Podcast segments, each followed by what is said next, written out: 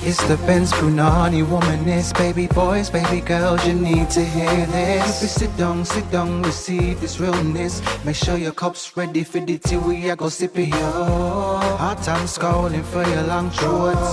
You might learn something you never know. Collect you fine, and she's one of a kind. Don't say you mine, say you mine.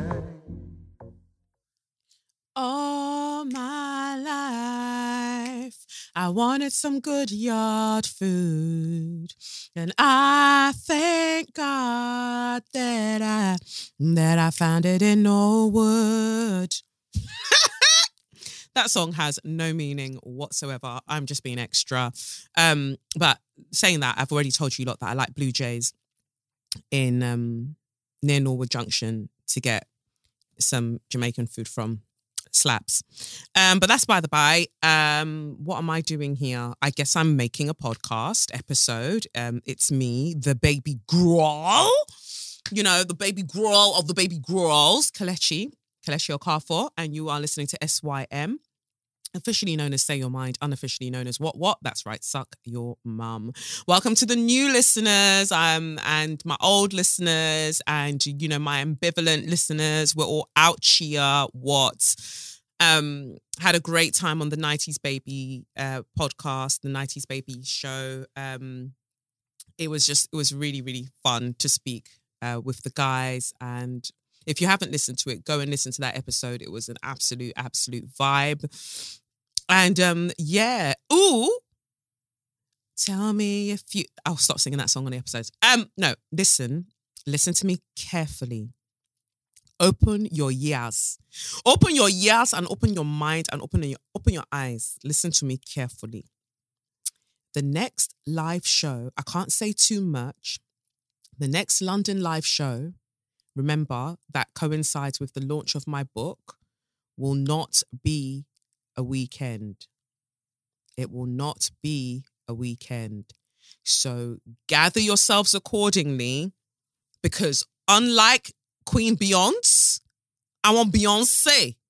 Unlike Queen Beyonce, I mean, Mama Fonini, I will give you, I will give you extra notice. Fam, it's not going to be on a weekend.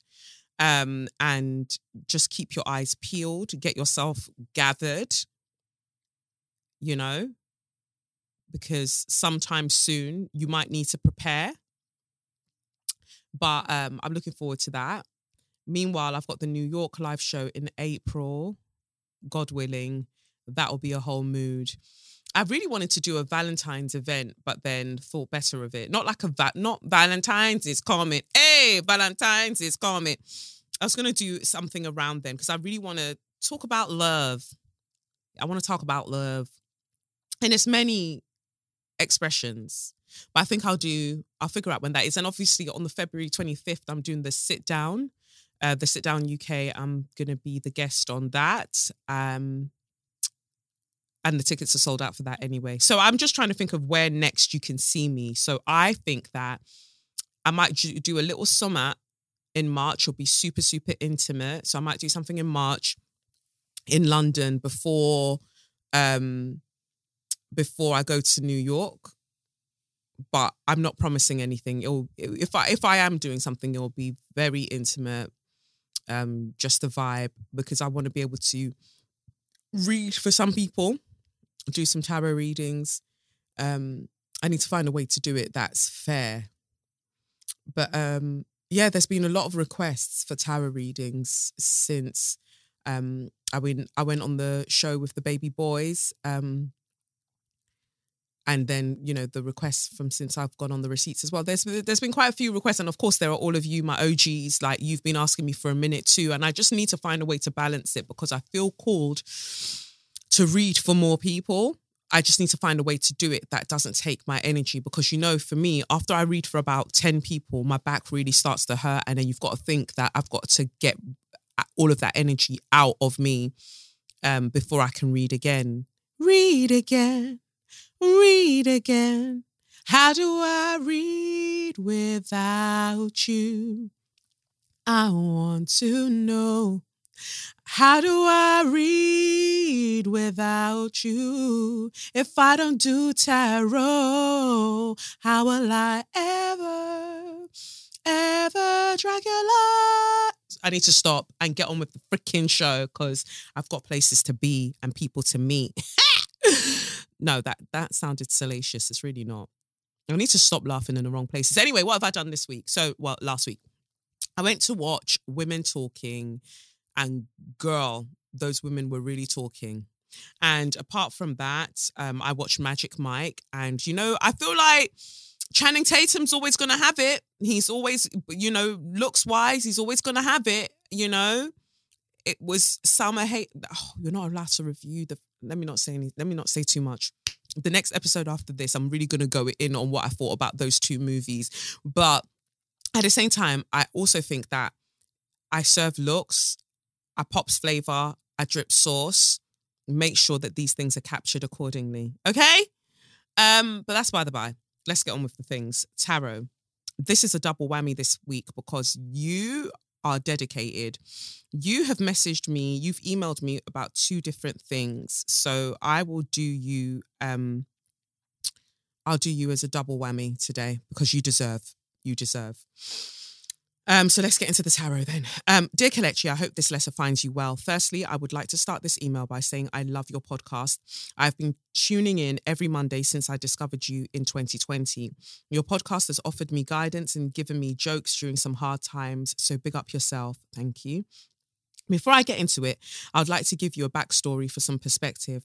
My relationship with my dad is a bit of a weird one since he has been doing Pon de River, Pon de Bank in my life ever since I was a kid. That imagery is sending me.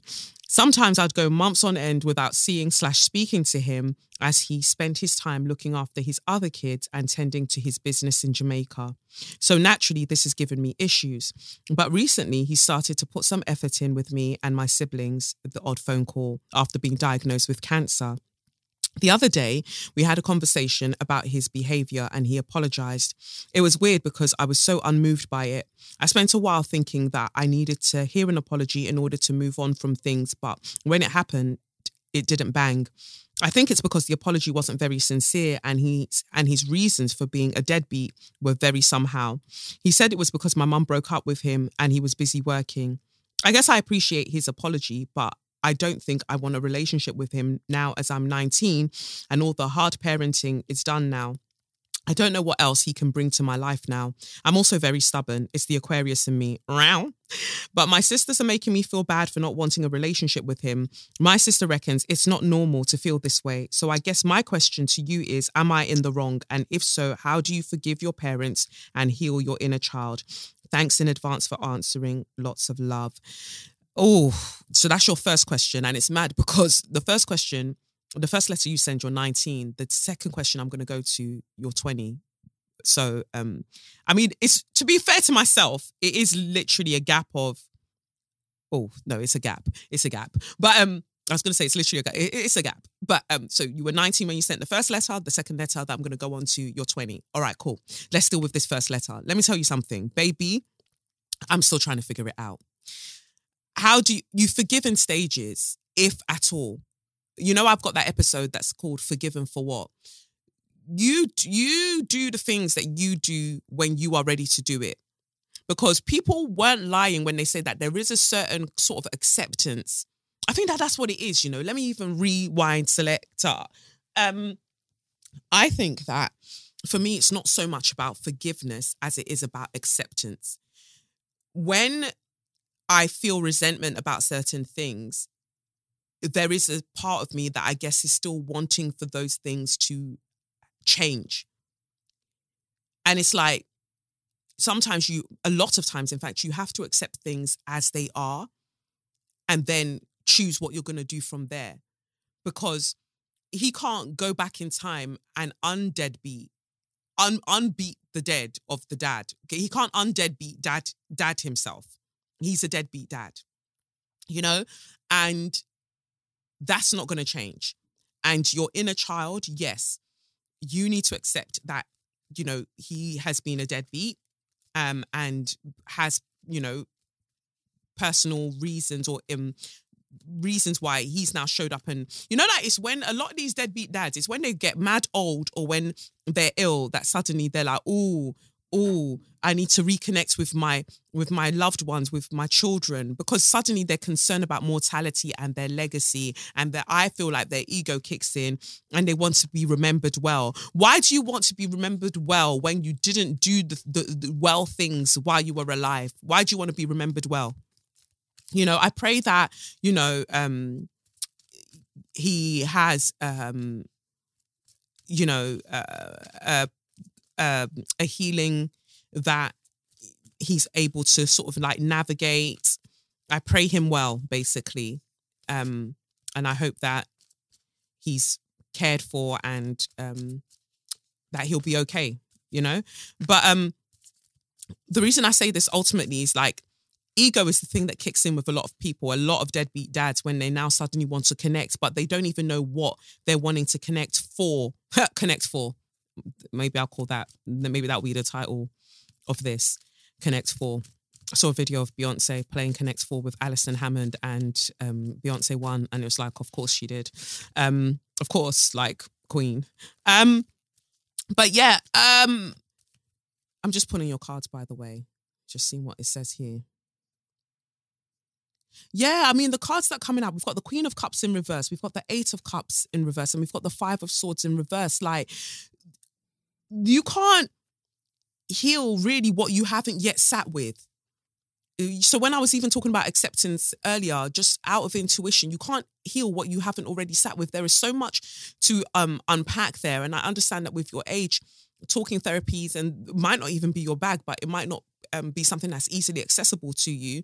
But um yeah, there is so much. There is a lot there for you to process. And I had an inner child ceremony literally the other day with Laurence, Laurence Sessou. And um, when I tell you I bawled, when I tell you that I cried, you know, like me, yeah, because of the trauma that I've experienced as a child, there is a certain sort of state that I can go into where I'm, you know, dissociation, that sort of thing, where I'm not really in my body. For a long time, I didn't want to sit in my body. So it's taken a lot of practice, a lot of work to be able to feel like feel my feelings and sit in this space within my body. And there's still a lot to do. And I feel like tarot, the metaphysical, the esoteric has really helped me to find comfort and solace within my body because I understand it to be a channel of good and divinity. And that hasn't always been the way um, I felt about my body growing up, right? So, um, so mo- most times though, if I'm not in like the channeling mode, I do exist in my head a lot. I'm constantly thinking, constantly worrying, and I'm trying to be better at, you know, not kind of indulging in those things. So when the ceremony started with Laurence, I was just like, yeah, sure. She was like, oh, you know, I'm going to speak to your inner child. I need to not do her accent. I'm going to speak to your inner child. I'm going to call your inner child forward and, you know, talk with her about what she needs and what she wants um, from you as adult Kelechi. And I was just like, yeah, sure. Yeah, yeah, sure.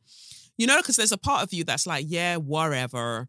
Not even whatever, but, you know, like, there's a certain suspension of disbelief that you know that you have to enter into in order for this thing to work and you're just like, mm, sure. I cannot tell you when them tears started.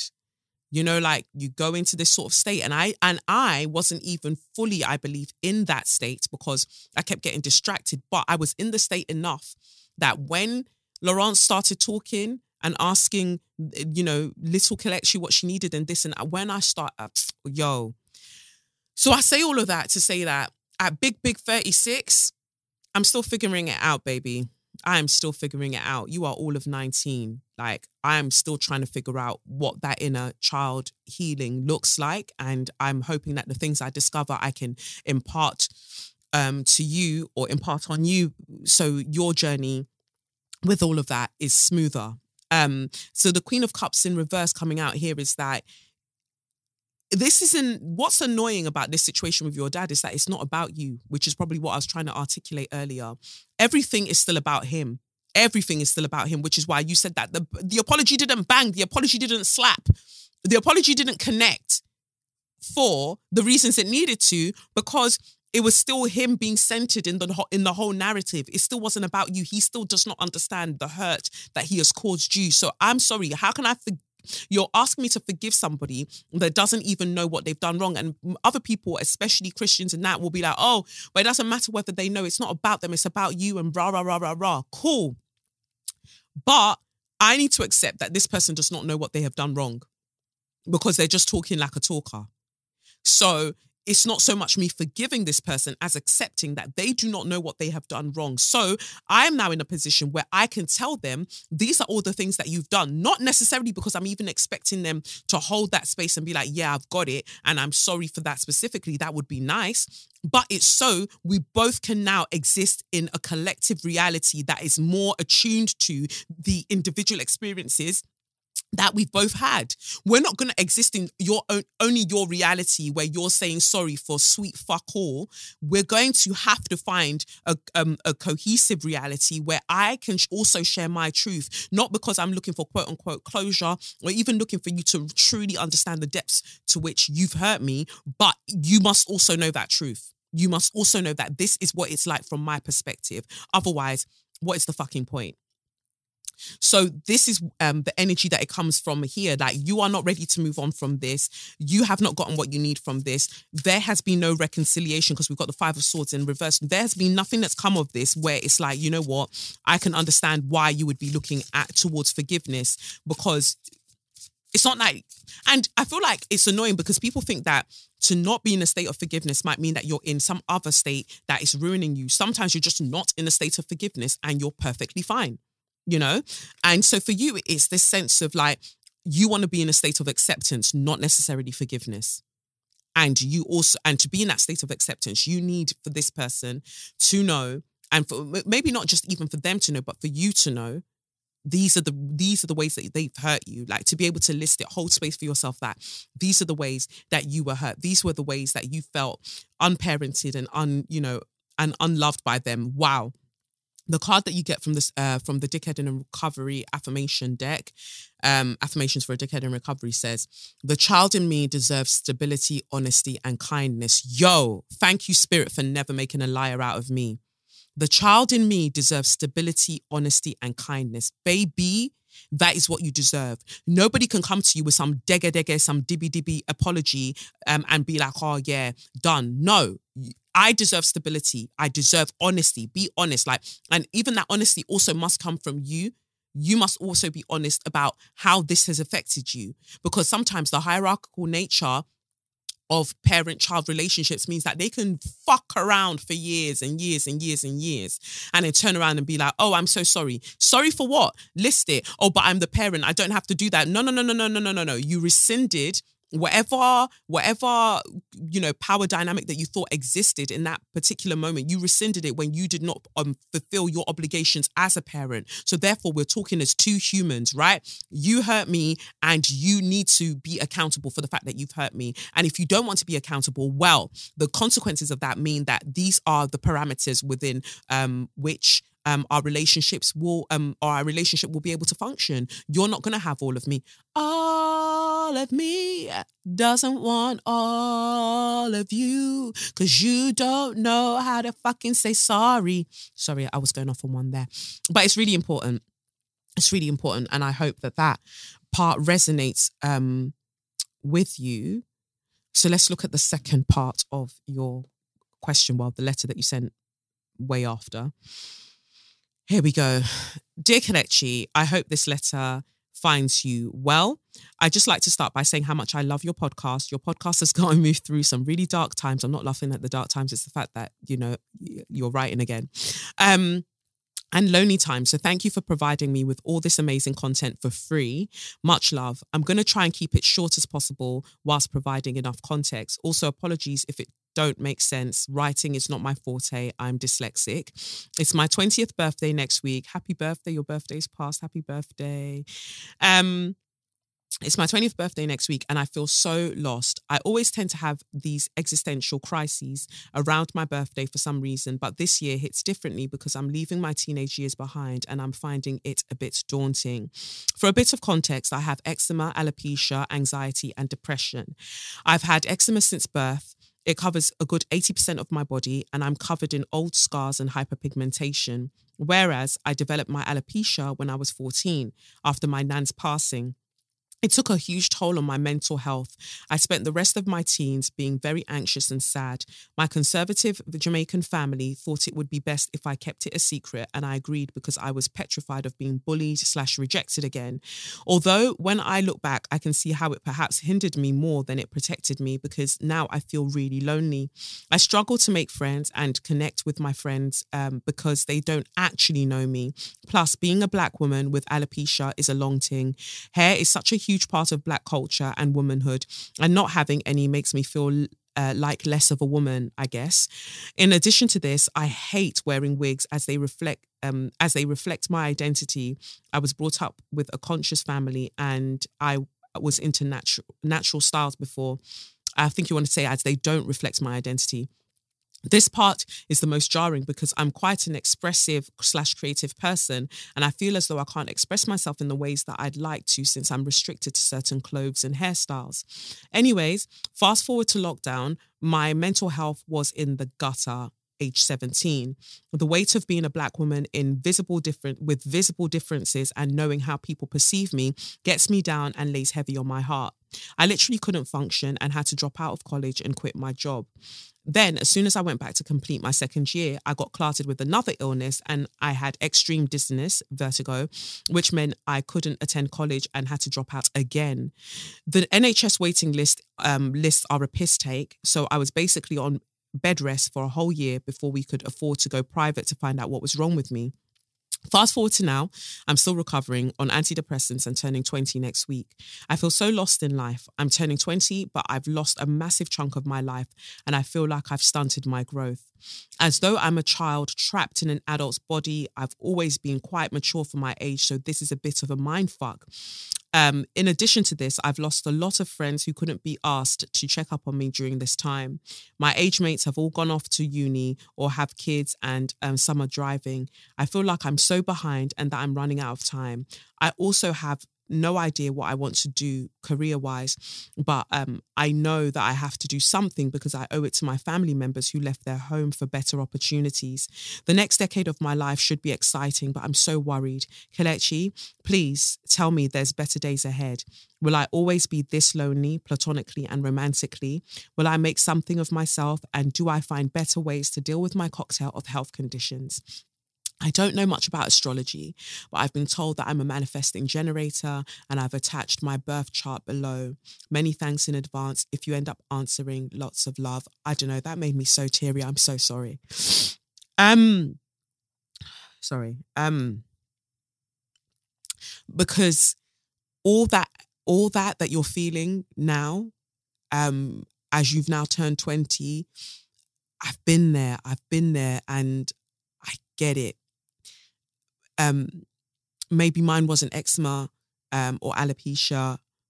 I um, I understand how you how you can feel like you're running out of time, um, and how a lot of this has weighed so heavily on you. Um, what's coming to me initially is that your body is shouting, your body is screaming. Your body is shouting, your body is screaming. The things that you have repressed, that you are unable to say, um, it's been said through your body. There needs to be more joy and more self expression in your life. I don't know how we go about doing that. If you um, want a mentor, I I rarely ever ever offer something like that. But um, if you want a mentor, like I'm down. You know, I'm down to do that for you. Um,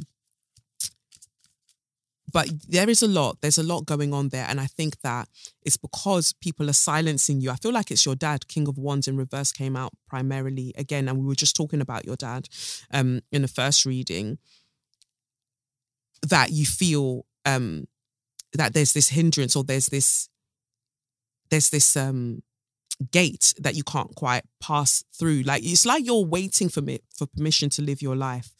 And I feel like I want to offer you that. I understand having a conservative Jamaican family. You know, I understand that, especially growing up with Ni- in Nigerian culture where Nigerians are very, very conservative. Um, I want to offer you permission.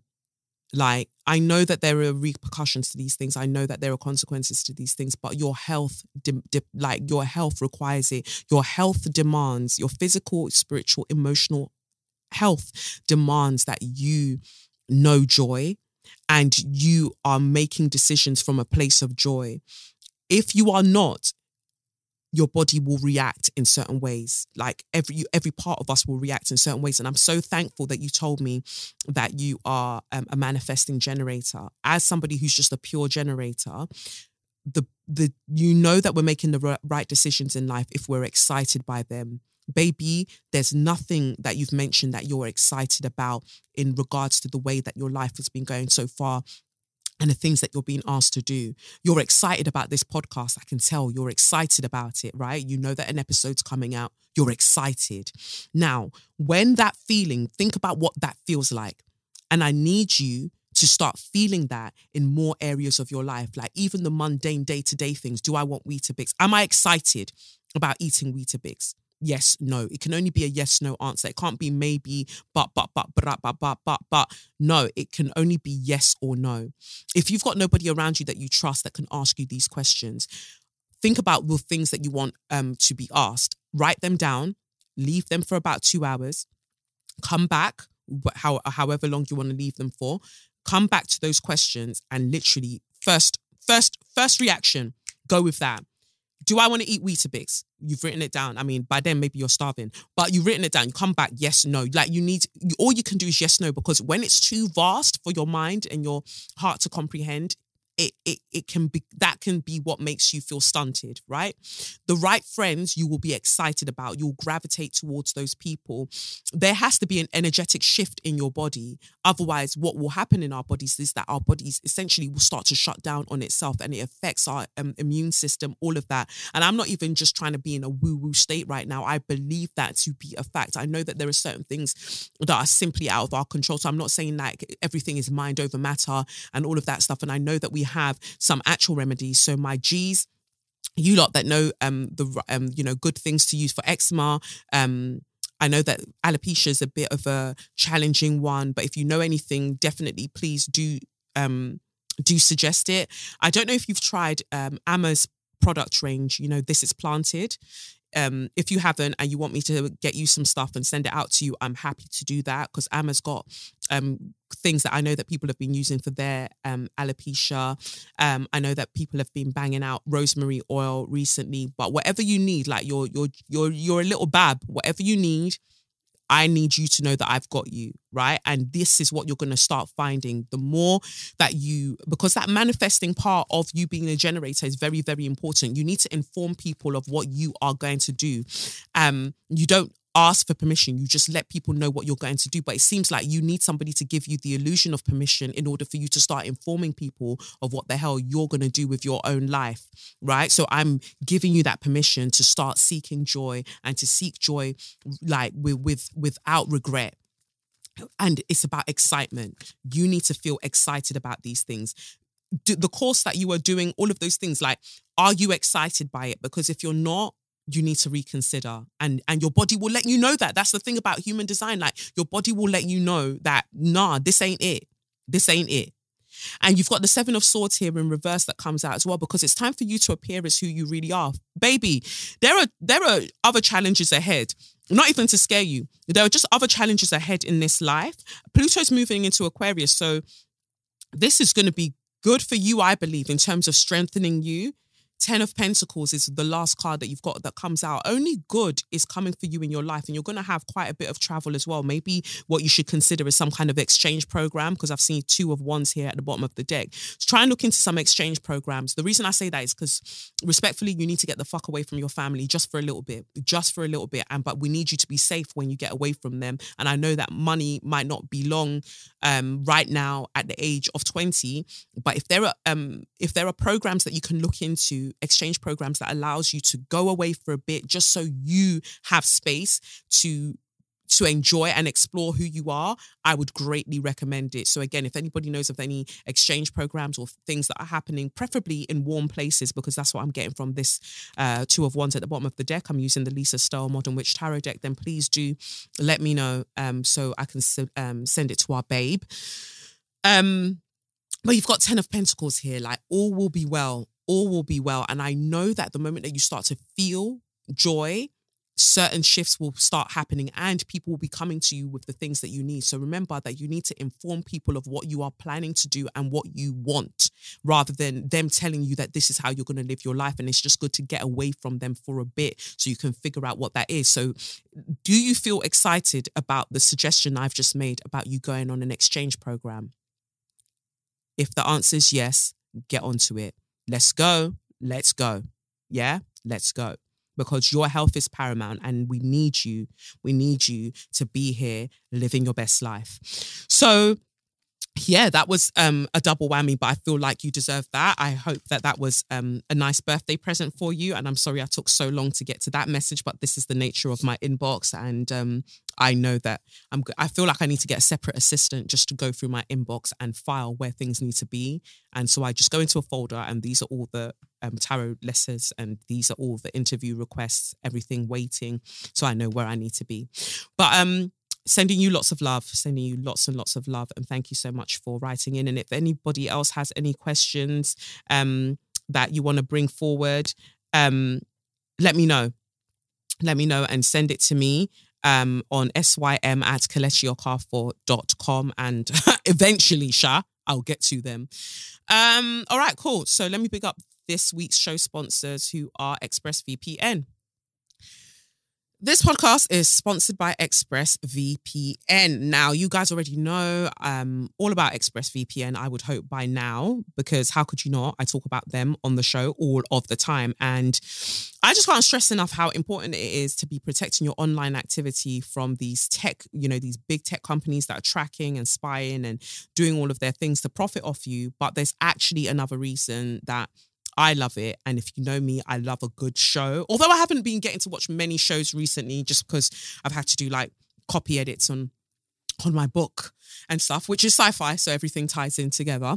Um, well, there's thousands of shows on spaces like Netflix and um they some of these shows you find that they're not um they're only available for instance outside of the you know the UK and whatever else like you might want to watch things and it's like oh you can't watch it in your region so what you can do is change your country if you access the ExpressVPN app and what ExpressVPN um, does as an app is that it encrypts your data and reroutes it through a server location of your choice. So this not only protects your data, but also lets you control which country you want Netflix to think that you're in, or whichever you know um, app that you're using to stream your bits, not your literal bits, keep your bits. Well, you don't have to keep your bits covered. Who am I to tell you what to do? But I'm talking about what you're watching in terms of bits. Anyway, ExpressVPN lets you choose from over 90 different countries. So every time you run out of stuff to watch, you can just fire up the app on your laptop or your smart TV or your phone, switch countries, and um, hit connect.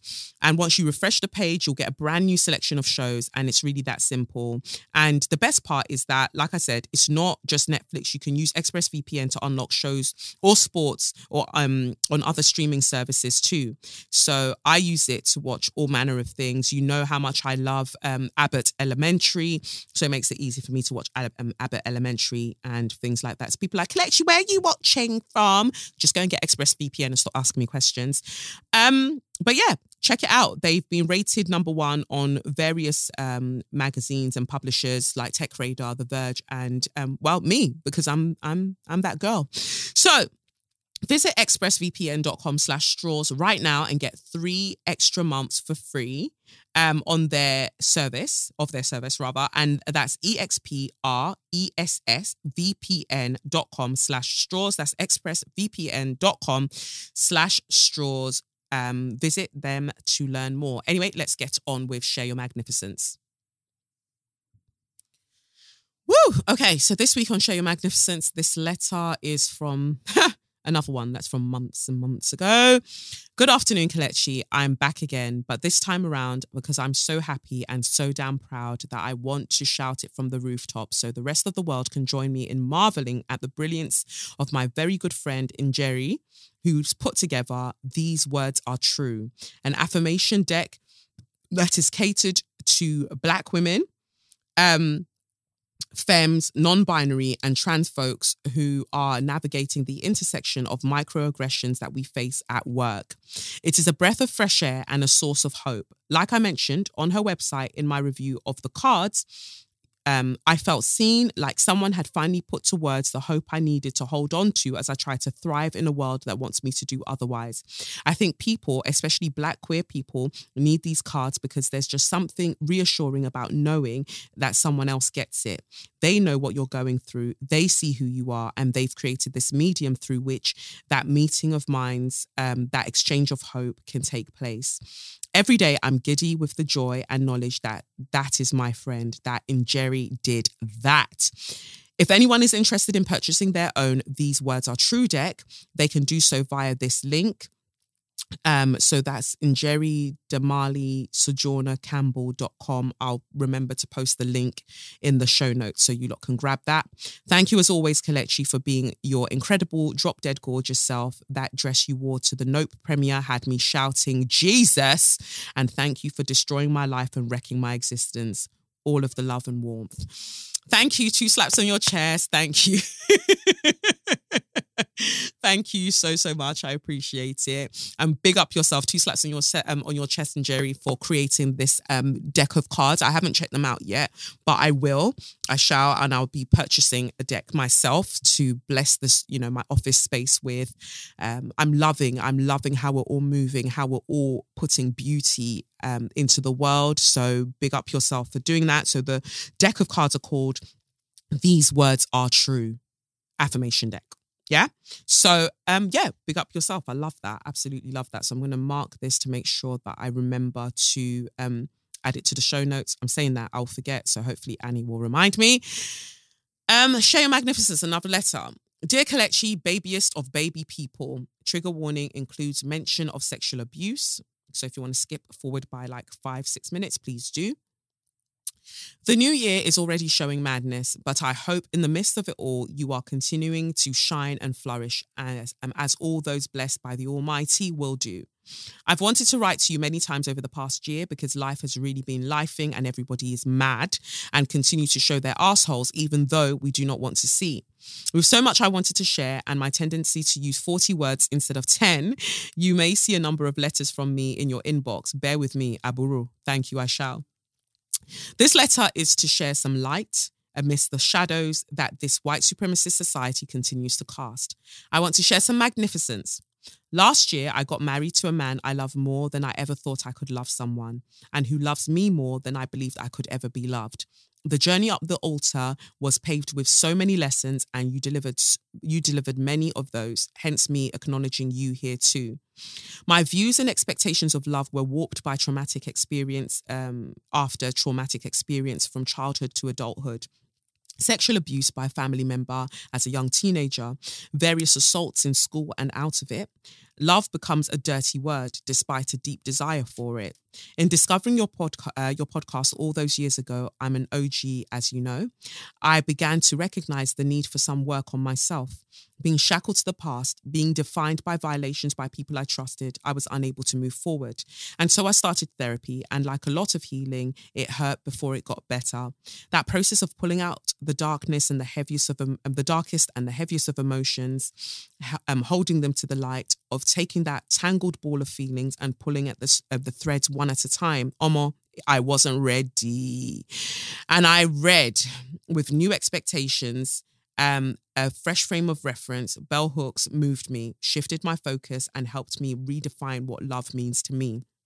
After countless blows, disappointments, and demons in human form, I am now loved with care and softness, with gentleness and genuine, um, genuinity. Um, that's there's a there's a now familiar quote by Eartha Kitt. A man has always wanted to lay me down, but he never wanted to pick me up. Sis spoke my heart. Omo, the rehabilitation center, that was me. Mandem were receiving healing left, right, center. A number of them, a number of women were are enjoying good men as a result of me being chief medical officer. Nurse in the trenches, Mary Seacoling my way through the heartbroken, the damaged, the pain stricken, problematic fellas. Once back on their feet, off they went, more times than once. I heard being vulnerable with me. Um, um, what's it? I heard being vulnerable with me when they were broken meant they couldn't bear to stay with me once they were whole. Nami Kozamsha. I chose celibacy at a point when I uh, realized I was seeing myself through a corrupt, sexualized lens, glasses forced over my eyes by those evil men who decided my body was literally up for grabs and didn't house a spirit, a soul, a mind, a person. Therapy helped me explore this too. The work was, has been, continues to be hard. And as much as my self awareness and self concept have undergone an overhaul, there is still some work to be done. But because of the unpacking I've done, when love came knocking, I was ready. I was able to open my hands and my heart and receive it. And I could give it too with joy, with abandon, with passion, with all of me. All of me loves all of you. Glad those fuck boys are in the distance. Yeah, baby. Sorry. Let me get back to the letter. Um, social media has taught us the dangers of praising anyone as people will do what? Disgrace you. But I have no fear. Kelechi, he treats me like an egg. He is Ghanaian, so this is a serious thing. I feel protected by a man, an impossibility, I thought, but now my lived experience. He loves me, but I love me more. My past is no longer a noose, no longer a cloak of shame. I share my life with him, including my love for you, and he gets it. He adds to my life and takes nothing away. Hmm. Let me not talk too much because bad vibes people may be listening. God punish them, is what I'm saying. In a nutshell, love is magnificent, therapy is magnificent, and I am magnificent for throwing myself into the latter so I can fully immerse myself in the latter.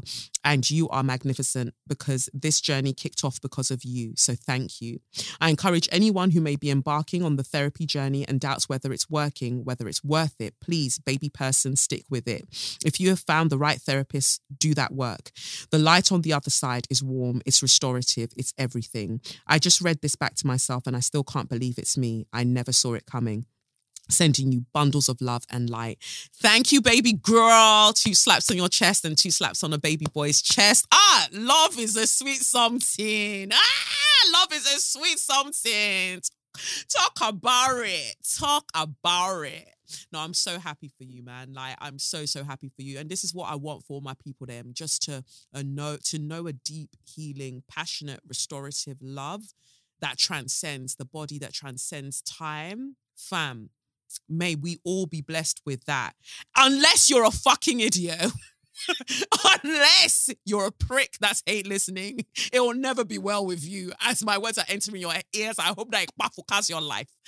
No, but seriously, even the waywards, man even the waywards i hope that that that higgy hagga spirit of yours can feels the balm of what it is to be loved so you can know something other than the misery that you existed with or within daily is what i pray for all the people that need it. But i'm so happy for you. Two slaps on your chest. That was just a breath of fresh air. I just loved reading that. It was everything. Um all right cool. I'm still got this massive grin on my face yeah. Um, I feel was that all the letters? Yeah, I feel that that's everything. All right, cool. So let's jump then to So You Mad. Um, I might just do one because one So You Mad because I have to actually go um head out in a bit. No, I'll see if I can do a couple because there are some mad crazy things are happening. Crazy things are happening. You see it. No, I think I can get it all done. Go. I, I can move my mouth fast.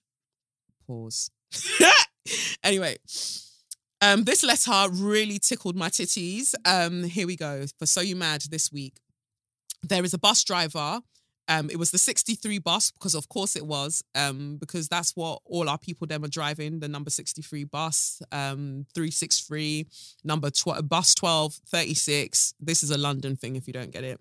Anyway, We've all nipped to the shop during the workday to pick up those few bits and pieces we need. Usually it's done during your lunch break or at another time when you have a quiet moment and no one is depending on anything from you.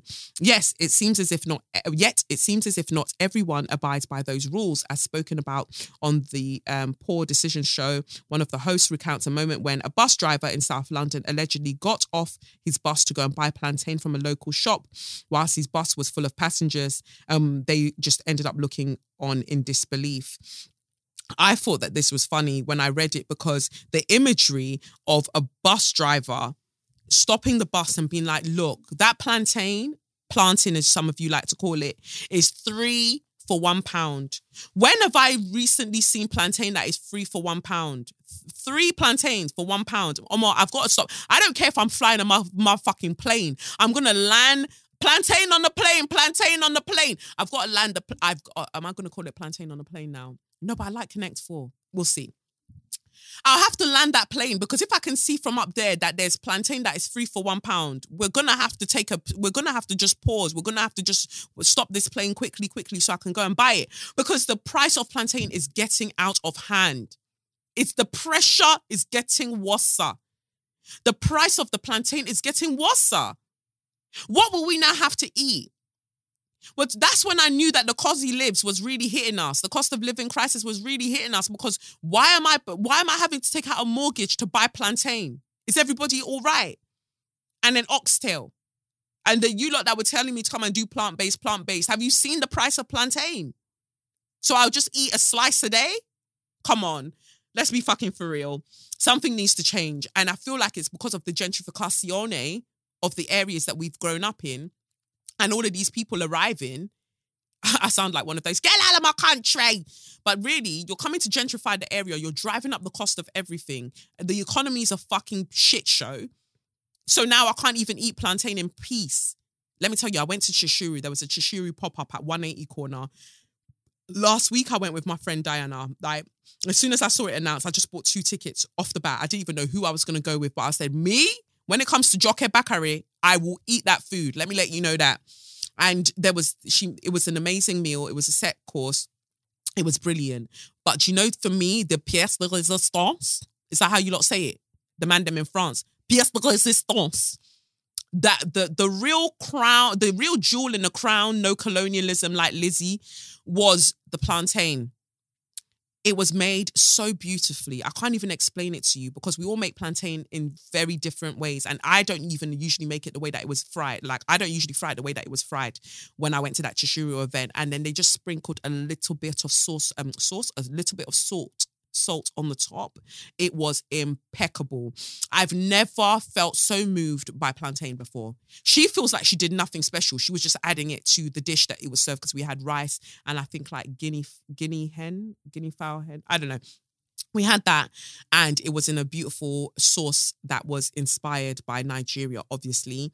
Um, but to me, that that plantain was the cocoa. That was that was that was the bangure that was really the bangure in that in that whole kind of spread. Um, so yeah, I just felt like I'd share that. But I understand what that bus driver did, and I think that there has to be more allowance for having the space to interact with plantain wherever you see plantain, because we understand that in a cosy lives, we're gonna have to get it how we get it. You know, we're gonna we're just gonna have to because why am I going to Peckham and I'm seeing um free plantain for two pounds? Is everybody fucking mad? Prince Charles needs to come out of that Ross Clark Palace and go and sort it out. Go and pay for all of, go and pay all of our plantain subsidies because this is out. This is ridiculous. It's really, really ridiculous, and it's hurting me and my homegirls, to be honest. So that got me, and then I saw this story. Which one was the other one that I thought I'd share? Not as um. Oh yeah. Well, she's bananas anyway. So, so going from plantain to bananas. You see what I did there? Man like me, man like me. You get it.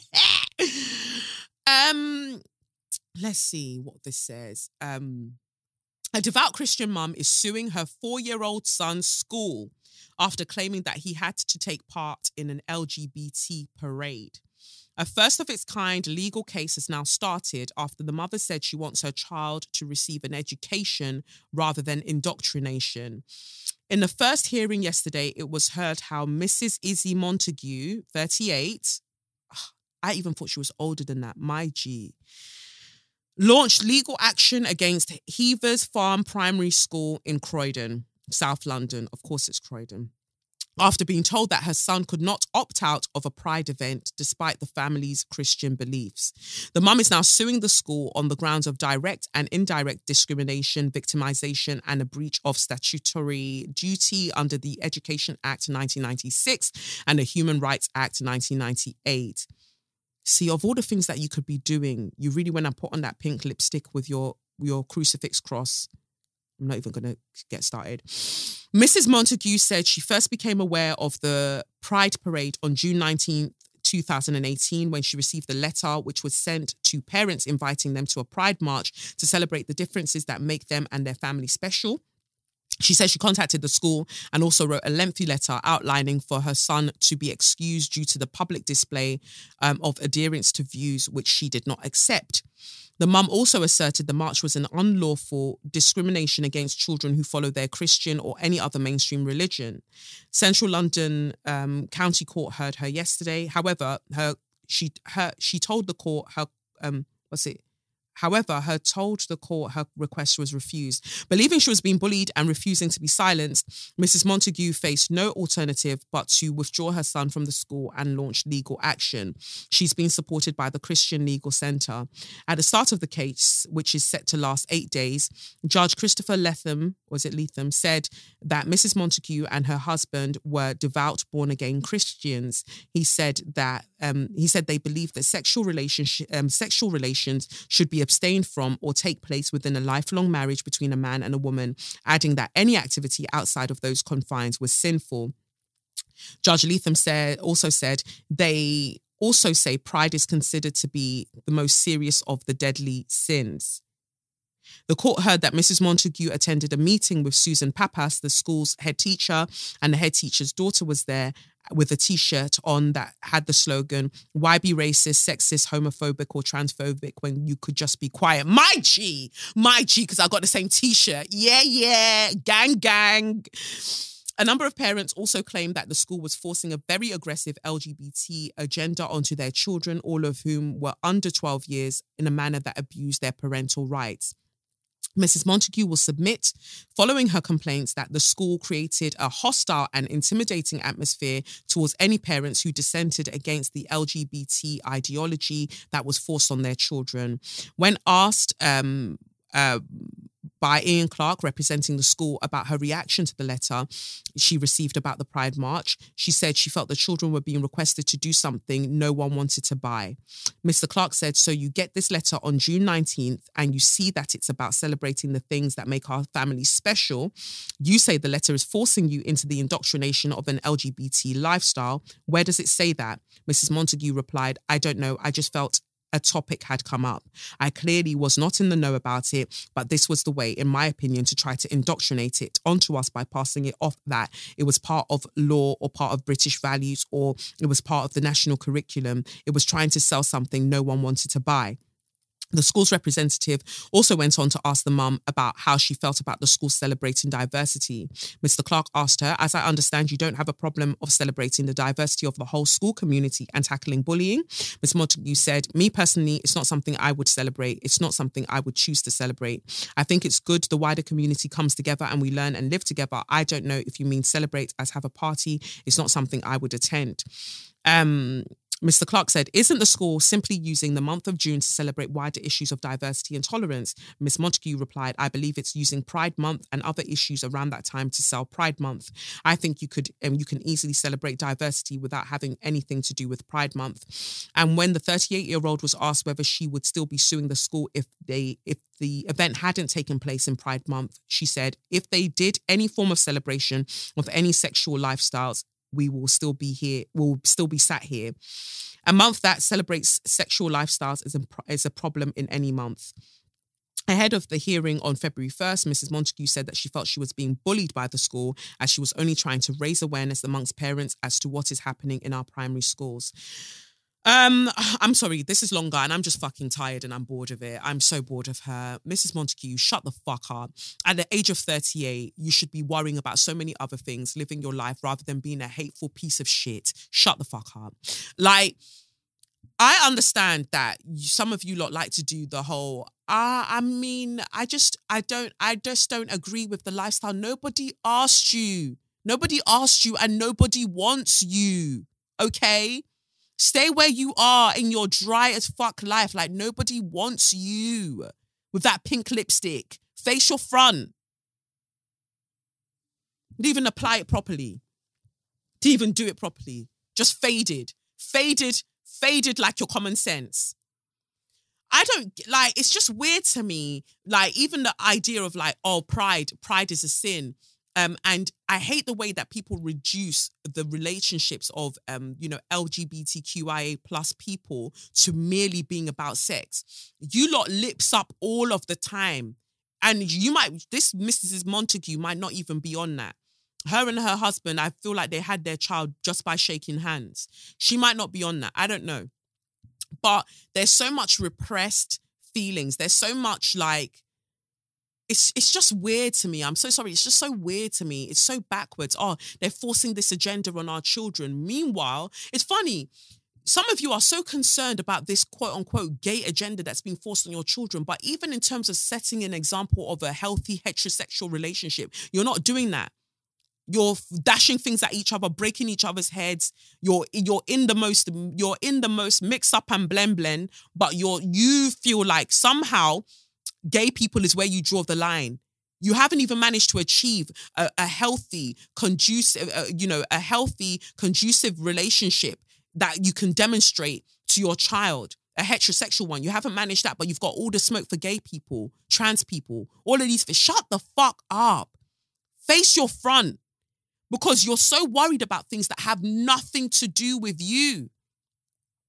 You understand, and so I feel like by what she's saying, because she could see where the lawyer was taking her to about the fact that would you be happy if they celebrated Black History Month? And I think she was pushing back, like, well, why? What's there to celebrate? So I feel like um, Christianity has really done a number on you. The, the the white supremacist packaging of Christianity that you received, like you used up all of your subscription in the first twenty day, like first ten days. You didn't even let it last the whole thirty days. Like you are a mess.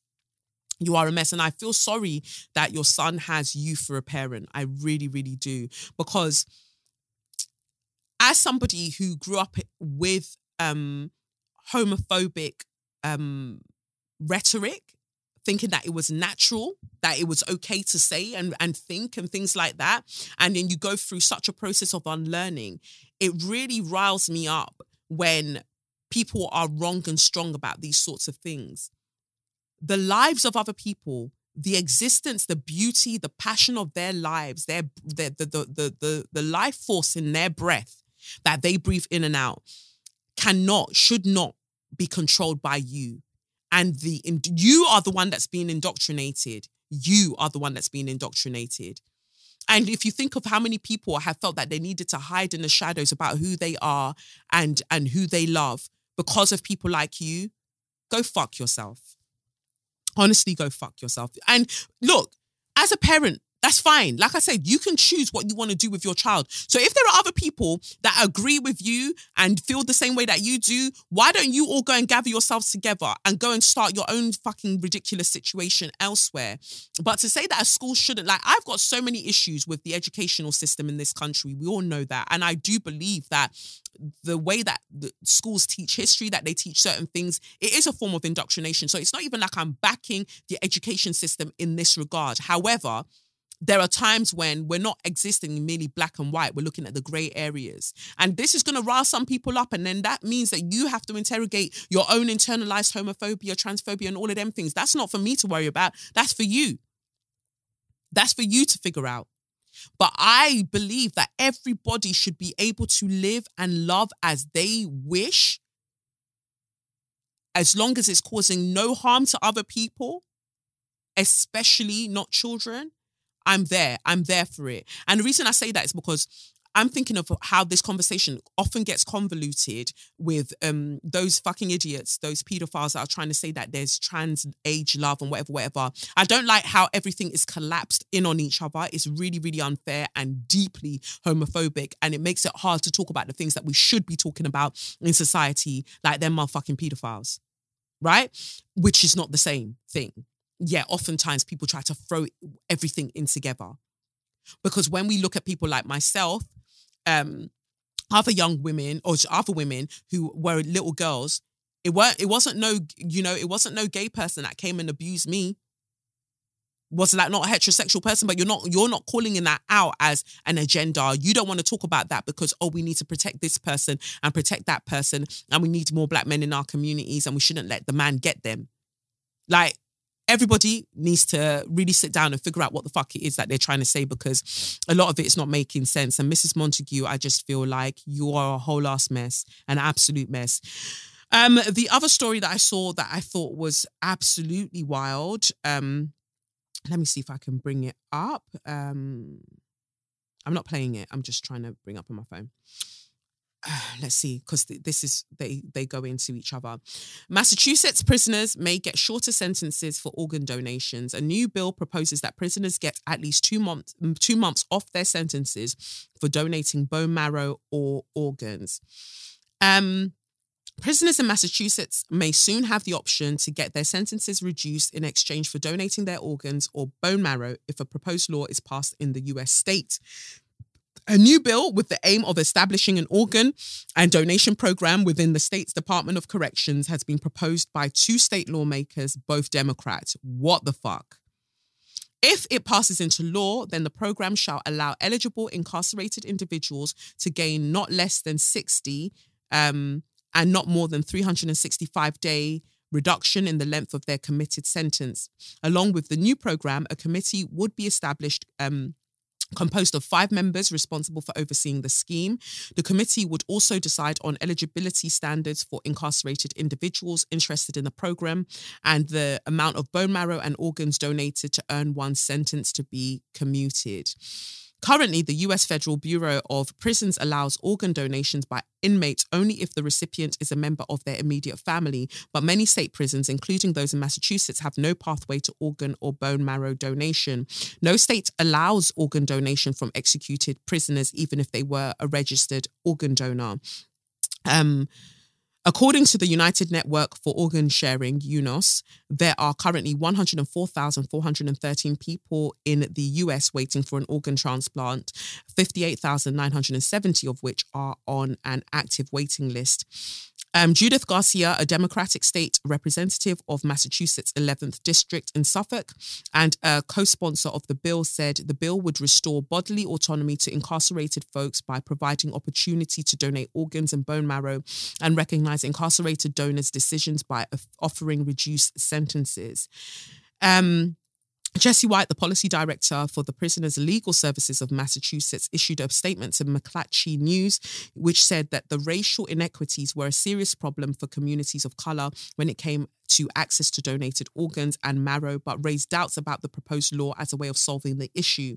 We are concerned regarding the potential for coercion and impact of inadequate medical care in incarceral settings. We believe the solution must target the underlying structural problems leading to health disparities, including ongoing needles I'm sorry, ongoing needless incarceration of so many who could live freely and safely in our communities. Um, yeah, that's mad. That is absolutely fucking mad. That's why it's in So You Mad. That is fucking mad. Like, can you see in real time, Mrs. Montague, how when you try to ostracize people, what happens is that you then they become dehumanized to the extent that you can make it look like you're humanizing them while actually you're dehumanizing them further. When we know that black people, um, working class people, um, you know, non-white people generally, um, non-white middle class people are overrepresented in the prison system. We know that black people are overly represented in the prison system.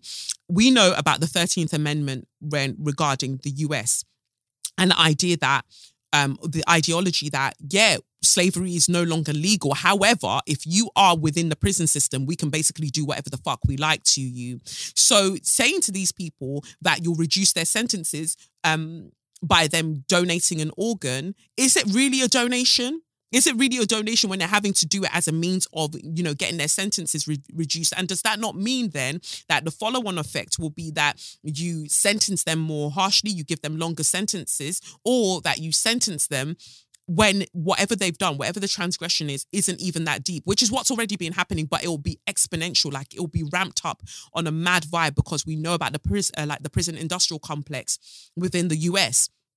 And so I worry for these um, prisoners. I worry for these people who are imprisoned or who are incarcerated because this is where we're headed. Like, it's so sinister. It is so sinister. It is just another version of organ harvesting. Um, because you know that you can and you know that the system means that these people are always going to end up in here. And so how do you create more prison spaces? Well we'll take their organ. And we're not going to you know do it with the best um you know healthcare or whatever. They're going to die or dash them in the you know dash them in a pit. More people coming into the prison system anyway. Like we can and the fact that it's being proposed by democrats this is why i'm saying all this like two party politics business it doesn't mean anything because there are fucking idiots everywhere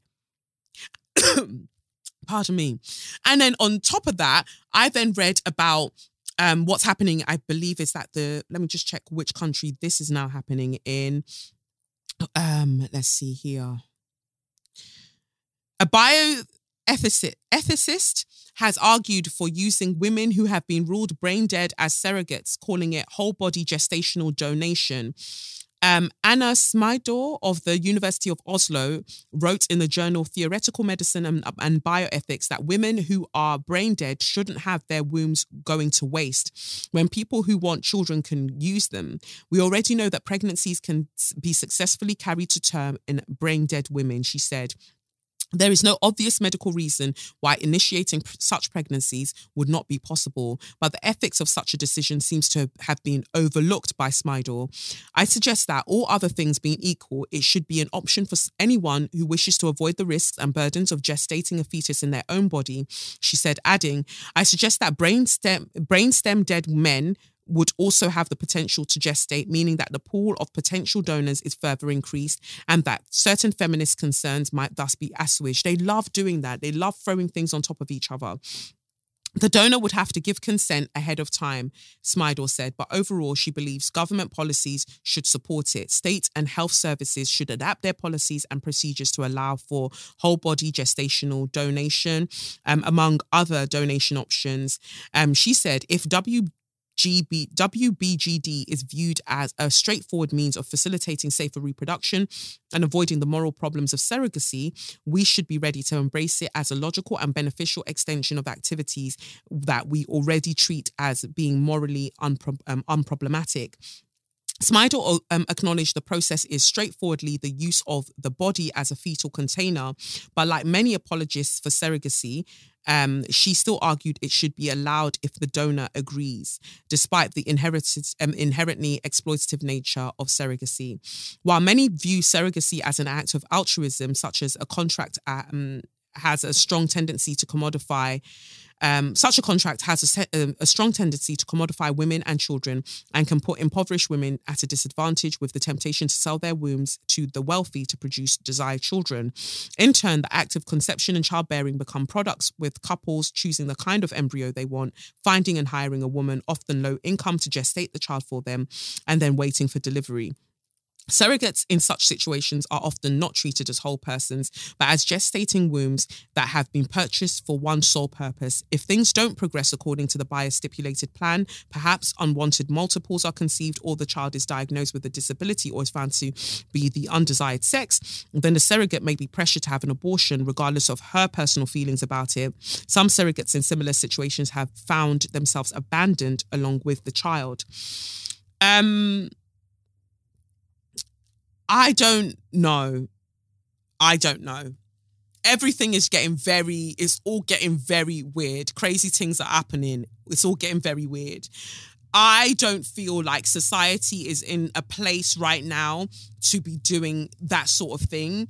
Women, the, you know, violence against women and girls is way too high for us to even think that something like consent or bodily autonomy can even enter into that conversation that somebody would have agreed to say like i donate my whole body to science. I donate my whole body for you to just be growing children in. Like i don't know. This is one of them things like i'm happy to know your views because i'm feeling very uncomfortable about it but maybe you have a perspective that can shine some kind of light on where i'm at I don't claim to always have the answers. I just feel like this is fucking weird. It's weird.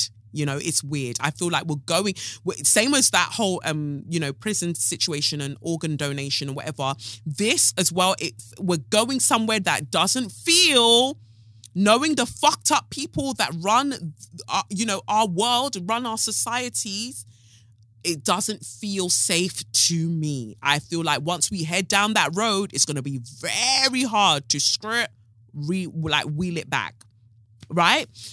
Um, in one of my stories, in one of the stories in my short story collection, there's a story called Uterus Star. I don't want to give too much away because I don't want to spoil it, but I'm surprised that I was trying to be I was amping up the absurdity of certain situations, especially after I read about um, the overturning of Roe v. Wade. That's when I wrote that story, right? So now, now that my story is literally the proofs are going to come out in the next few weeks, knowing that in real time we're basically talking about a story that I've already got in a book, which shows me that one, I'm thankful to my ancestors and spirit for allowing me to be a channel. Even when I'm thinking I'm writing something that's absurd, they're like, no, you're just mirroring what we're about to see in society. Hence the book being called Edge of Here, because I see so many things about to take place. And I just wanted to write about them to be like, fam, I hope that you're also seeing what I'm seeing. Because before we know it, it's no longer going to be the edge of here. It is going to be the center of here. And what the fuck are we going to do when that happens? So it's not even a case of scaring people because the stories are beautiful, but I do want to prompt us into considering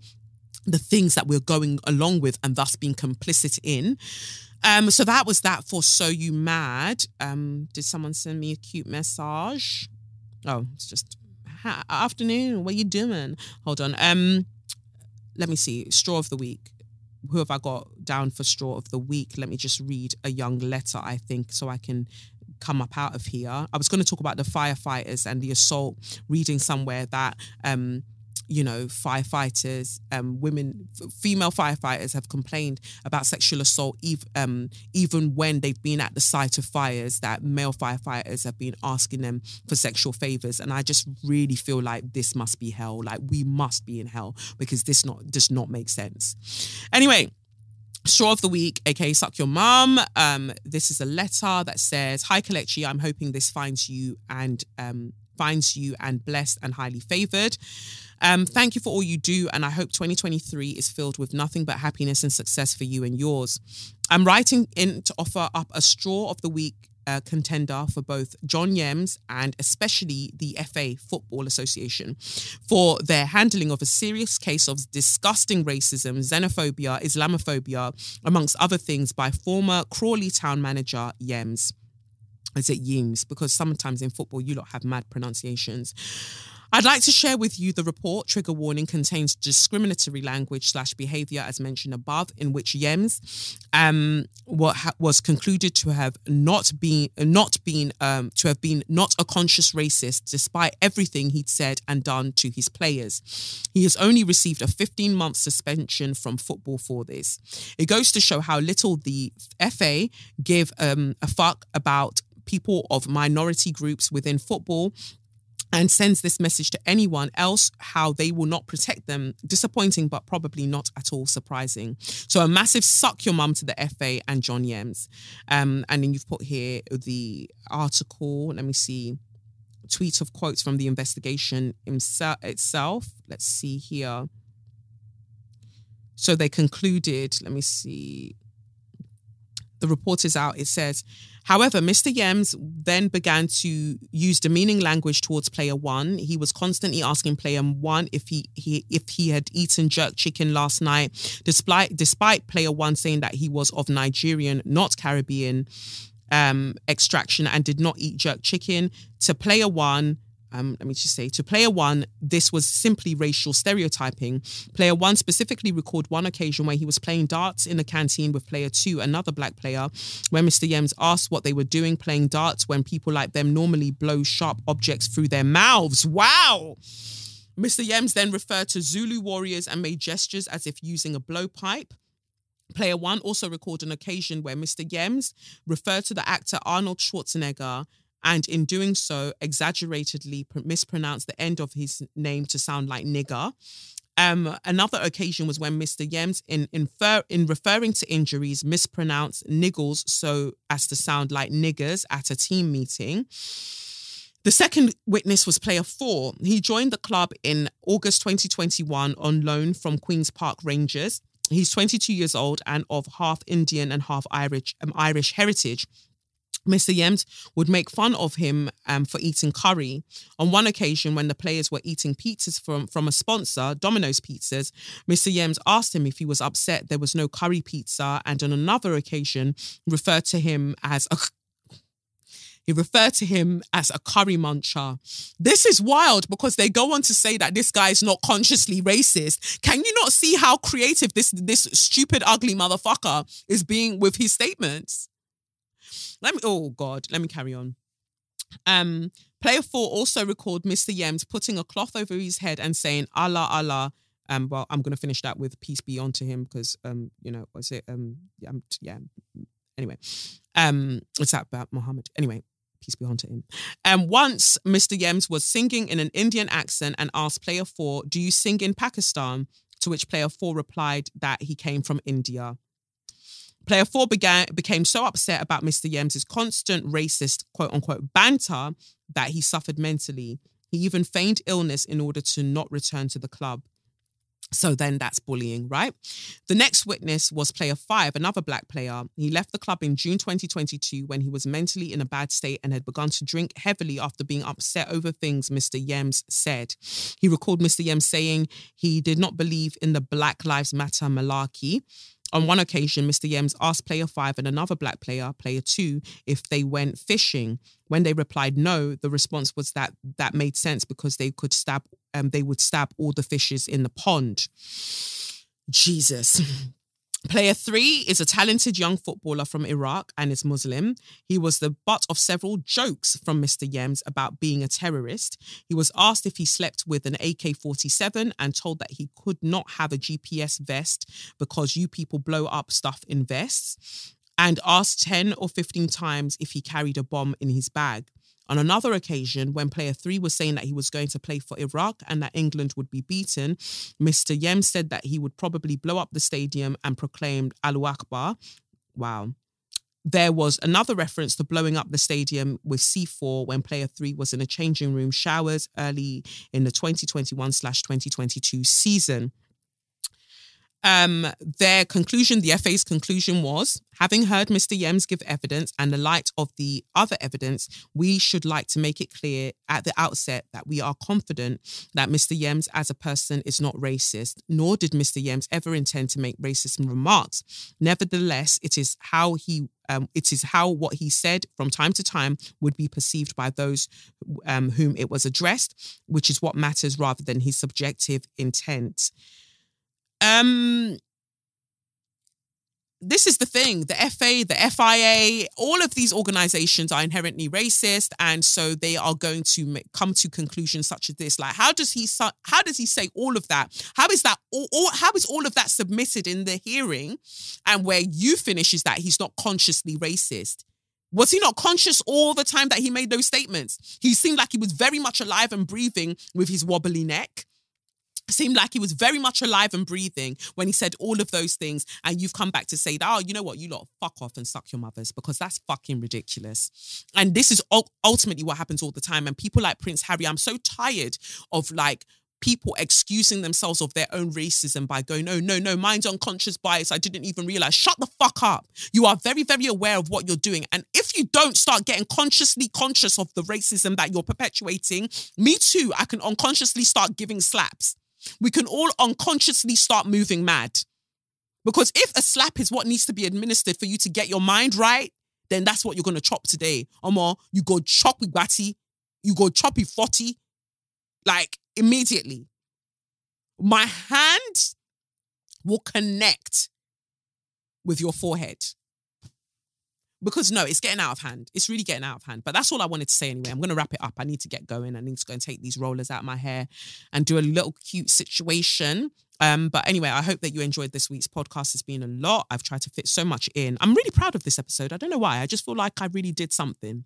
I feel like I really did something. I really brought the energy. I really brought the zhuzh, really brought the vibes. Um, and I'm wishing you a wonderful, wonderful week whenever you listen to this. I pray that all of the things that you're manifesting for yourself, that you're calling towards you, that um will um that pertain to your highest good. I hope and I pray that they reach you. You deserve all of the best things. Thank you for riding with me, rolling with me. I really appreciate it. Um, but yeah, like I said, you can get tickets for the live show in Manchester if you're in uh, sorry, live show in Manchester. What am I talking about? The live show in New York. You can get tickets for that. Um, I'll remember to post the aff- link to the affirmation deck. Um, what else? Um, the sit down sold out. Remember what I said about the live show in September? It is not going to be at the it's not going to be on a weekend, right? So start preparing yourself because you might need to do some things very, very soon. Um, but yeah, I guess that's that's that. I've been Kelechi Okafor, and you've been listening to SYM, officially known as Say Your Mind, unofficially known as What What. That's right, suck your mum. Well, that's it. I'll catch you on the flip side. Peace. It's the Benz Brunani womanist, baby boys, baby girls, you need to hear this. If sit down, sit down, receive this realness. Make sure your cup's ready for the tea, we are go sip it, yo. Hard time scrolling for your long shorts. You might learn something you never know. Collect you fine, and she's one of a kind. Don't say your mind, say your mind.